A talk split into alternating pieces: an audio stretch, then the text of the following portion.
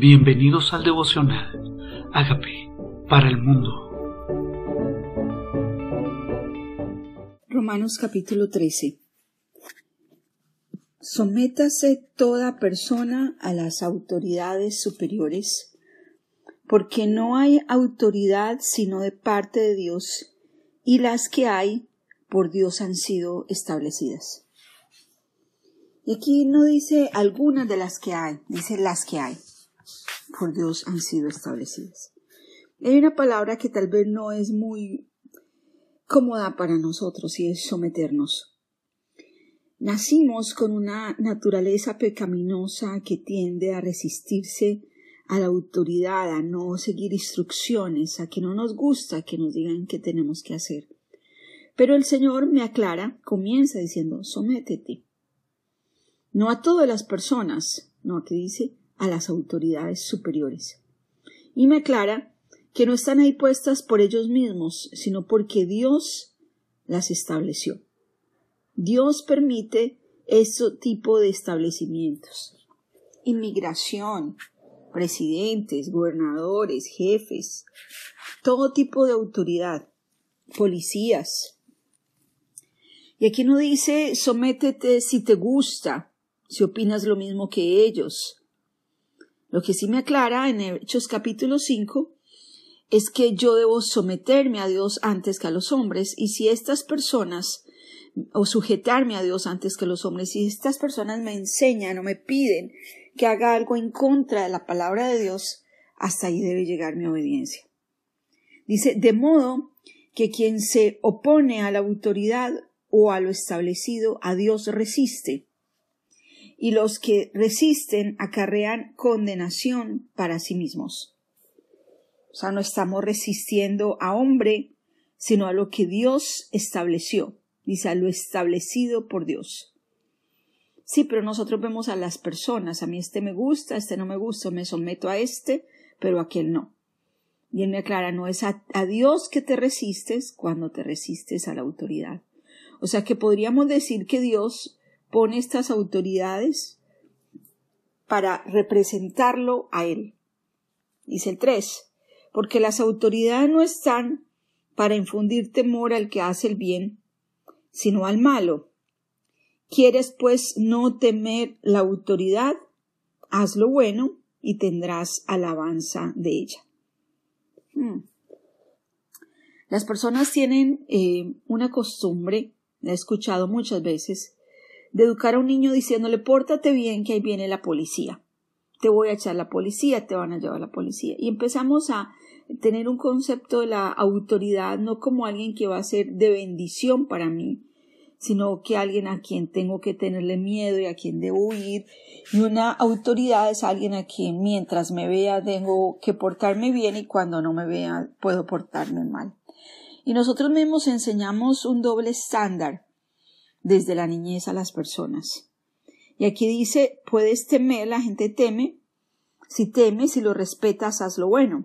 Ahora el 4 dice, porque es servidor de Dios para tu bien, pero si haces lo malo, teme, porque no es en vano que lleva la espada, pues es servidor de Dios, vengador de Dios, para castigar al que hace lo malo. O sea, le sirve a Dios. Sí, pero es que es Herodes o es Faraón. Mm, bueno, es un instrumento para mostrar su poder, un instrumento para cumplir sus promesas, como lo hizo con Herodes.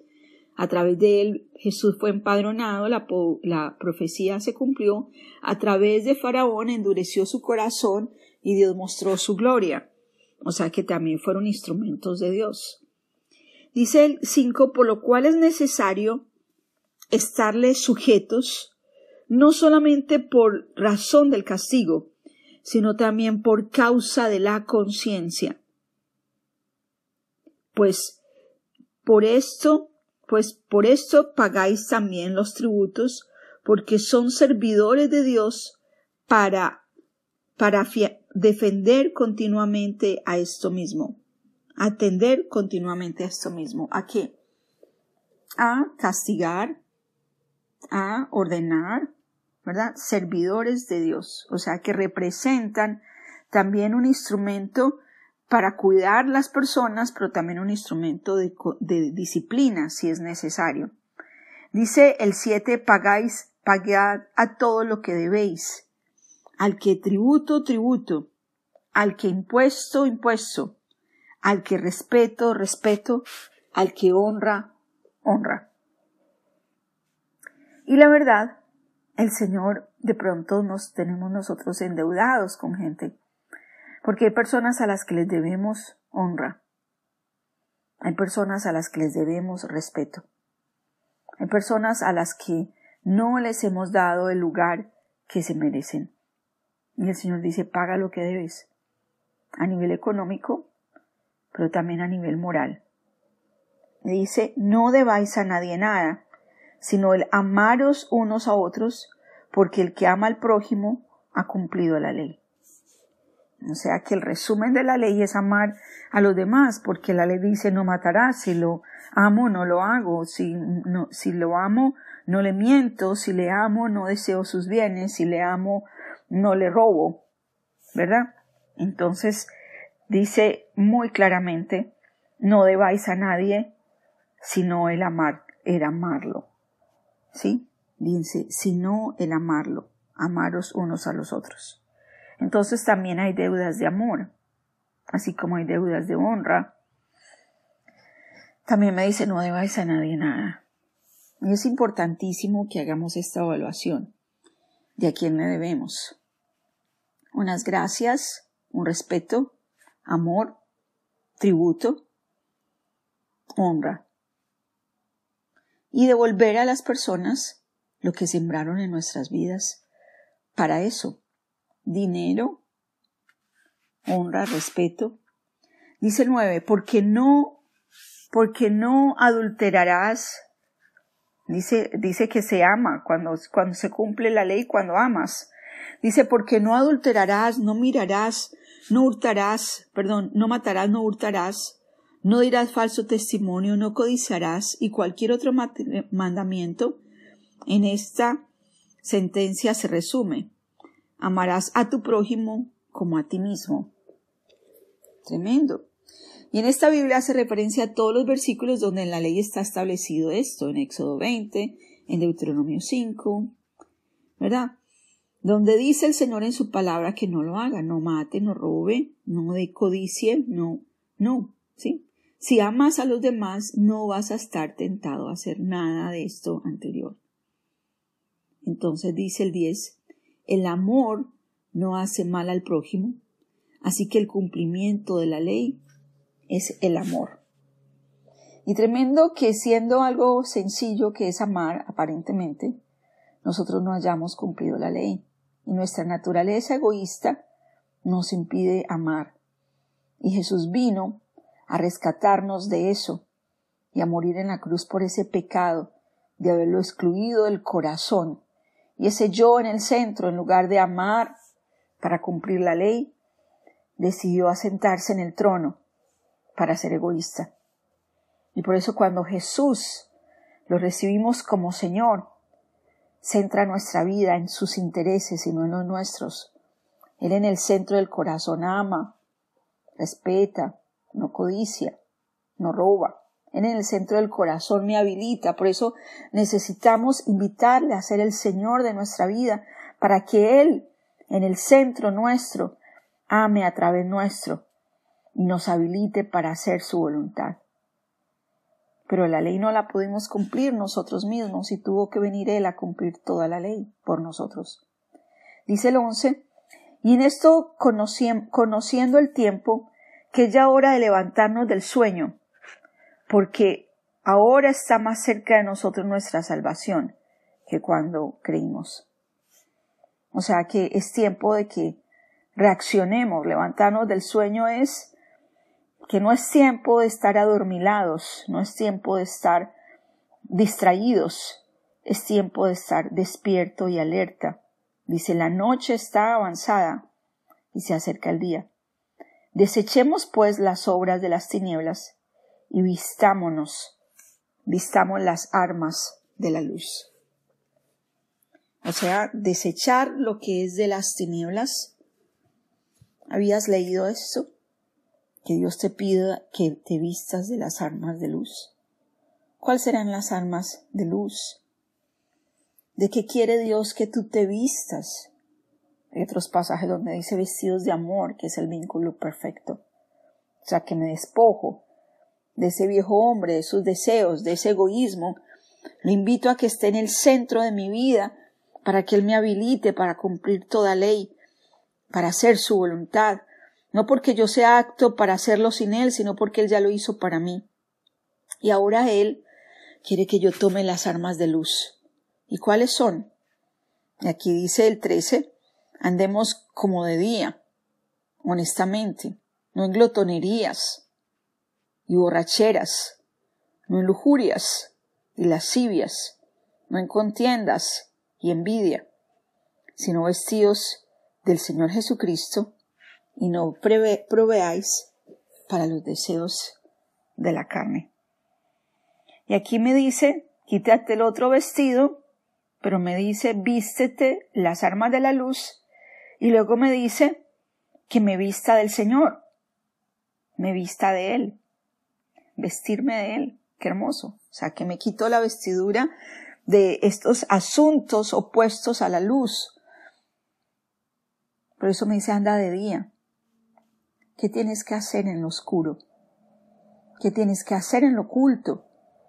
¿Qué tienes que hacer cuando nadie te ve? ¿Qué haces cuando, cuando estás a solas? ¿Qué haces cuando la luz está apagada? Me dice, vístete de luz, vístete, anda de día, vístete las armas de luz, aquellas cosas que nadie podría censurar porque cuando son evidenciadas por la luz la gente las aprobaría. Entonces me invita a que yo ande como de día, ande como sin ocultar nada, anda como sin tener nada que reprocharte, anda como andan los hijos de luz con las armas de la luz, y si las armas de las tinieblas es la mentira, la glotonería, la borrachera, entonces las armas de la luz podría ser la sobriedad, la honestidad, el amor, la decencia, la honradez, el respeto, la verdad, la generosidad, lo opuesto a lo que nos decía, al adulterio, a la mentira, al oculto, a la borrachera. Vestirme las armas de luz. Y me dice, no te vistas de eso. Desecha la lascivia, la contienda, la envidia. Deséchalo. Deséchalo. Y si me dice que lo deseche, que lo deseche, que no ande así, significa que yo puedo elegir andar diferente.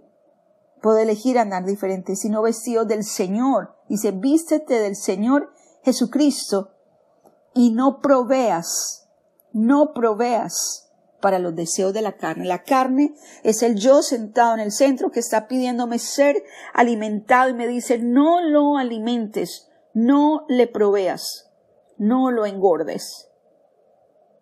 No vístete de Jesucristo y no le des comida a tu carne. Tu carne va a tener deseos y dice, no le des lo que pide. No le des lo que pide a la carne. Va a querer ser saciada esa carne. Comiénzala a desnutrir. No le des lo que pide. No le des glotonería, no le des borrachera, no le des lo que sus ojos piden, que lascivia, no le des. No le des lujuria no le des, no andes así. Comienza a llenarte del Espíritu y comienza a desnutrir la carne y vístete de Cristo, porque es tiempo, es tiempo de que nos levantemos del sueño y que nos vistamos de Cristo y que proveamos para la luz, para el Espíritu y que utilicemos las armas de la luz. ¿Qué tal si eres instrumento de luz allá afuera? Dile Dios, vísteme hoy de ti, vísteme de Cristo, porque yo misma, mi carne tiene deseos equivocados. Vísteme de ti, vísteme de ti, Señor, vísteme de ti, que hoy no sea yo, que mi vestidura hoy seas tú, que mi vestidura hoy seas tú, para que yo ande como hija de luz, con armas de luz, para tu gloria, Señor, porque ya está la noche avanzada y necesitamos representarte. Es tiempo ya. La salvación está más cerca que cuando creímos y es tiempo de que yo ande acorde con el llamado que tú me entregaste. ¿Y qué tal si le dices, Señor Jesucristo, yo te necesito, ven, céntrate en mi vida. Te pido, te pido que, seas mi Señor, que seas mi Salvador y hagas de mí esa persona sana y libre que tú quieres que yo sea. Gracias por vivir tu vida a través de mi vida. Vísteme de ti y permíteme tomar las armas de la luz, para que en esta sociedad que está en tinieblas, la luz en las tinieblas resplandece y prevalece. En Cristo Jesús. Amén.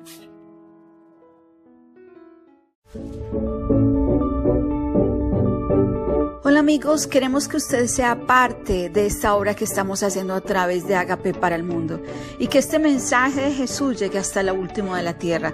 Si quieres donar en nuestra página web puedes hacerlo en agapeparalmundo.org o también a través de Cele en agapeoficial.gmail.com. Dios bendiga tu generosidad.